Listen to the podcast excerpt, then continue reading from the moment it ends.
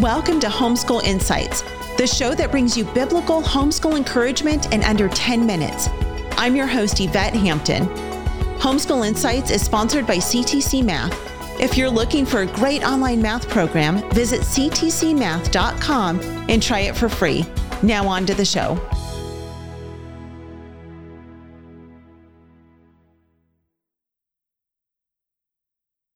How do we organize our homeschool day? Now we have set the foundation. We know why we're homeschooling. We know what our goal is. We know where we're going with it, right? We know what the end goal is. How do we organize it all and actually put it into play? All right. So, how to organize your homeschool? Great question.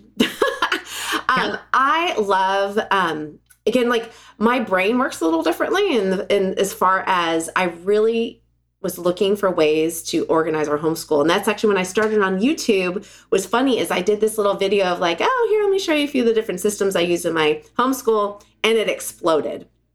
So that video is one of my most popular videos. And I introduced people a little bit to my crate system there. And I had so many questions that I decided decided to create a homeschool organization course. Um, so my homeschool organization course, you can find that at homeschoolorganization.com. So pretty easy okay. to find. Um, but I talk through not only how to plan and prep for your year, I also help people to use to, how to use different systems. And so one of my kind of featured systems is the crate system. And so we pretty much can train you how to put all of your kids, all of your curriculum into one crate. Um, so you have one crate that has all of the curriculum for the year in that crate divided by weeks. And that's the key is that I I I think it's so natural for people to think because teacher planners are by day. So we talked about teacher planners right. earlier. Teacher planners are by day. And I really want you to get that until it is like Monday, you're not thinking about right. daily work. I want you to think right. by week. And so that's what the crate system is designed to do. Now, what's amazing with the crate system because you planned out your entire homeschool by week. And again, you have one crate, you have all of your kids in that one crate.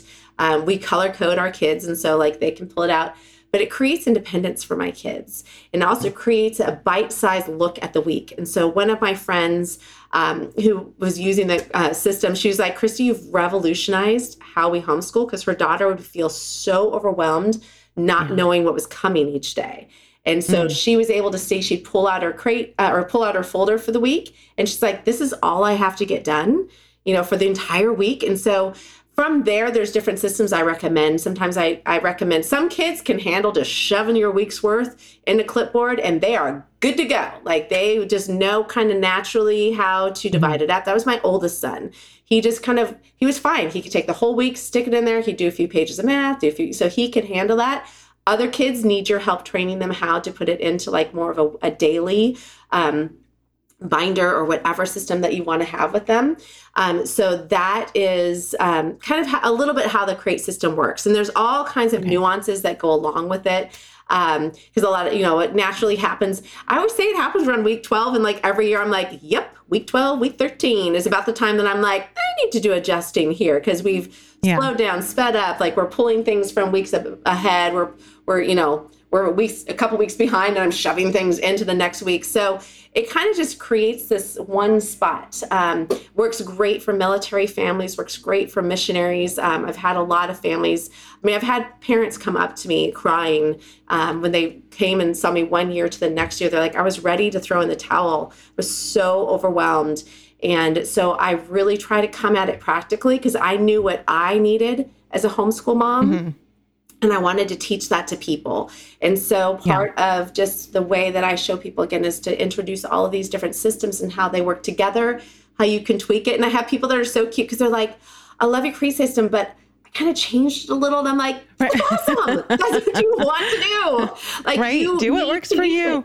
And we change it up. Like sometimes I'll put my daughter's readers in there. And so like the readers are actually in there. And I can't do that when I have all five of my kids in one crate because it gets a little squishy. Right. Um, and sometimes I will have a second crate. That's okay. Like I have the yeah. space for it. So it depends on your space. It depends on all yeah. those things. Um, and again like it's always fluctuating. So my um, second oldest so um, my yeah so my second son he um, when he hit high school he um i actually kind of i just got one of those like file boxes and that became his like mini crate. And i created that mm-hmm. a little differently um, because he needed to see his not only his weekly work, but I needed a spot for him to be able to easily because he was working so independently. I needed a spot for him mm-hmm. to move his work because we were realizing again, you just kind of have to figure out what's working. But for him, it's like this is work that now um, mom needs to edit. So like any papers, math, anything that I needed to grade or edit, right. and that's then we kind of developed a system where I'm pulling things and he's pulling things, um, and yeah, so you just kind of work on okay. things together. But the really the the key feature for the crate is that. Um, you have everything in one spot and you're literally putting your mm-hmm. school on autopilot. That is the key feature of the crate and how it works yeah. so beautifully. And um, it's worked in times when I had to fly to Spain um, for an emergency situation with a family member who um, wow. got hurt in Spain, and I had to go out and be with them. And uh, it helped when we had another emergency um, situation with another family, and it allowed me to be able to stay longer. It allowed me to yeah. be able to pick up and go. When I had to have surgery one time that was unexpected, my homeschool continued. You know, when yeah. I've had morning sickness, my kids could handle it, you know, you know, when I was suddenly turning very green and couldn't do it. And again, there's yeah.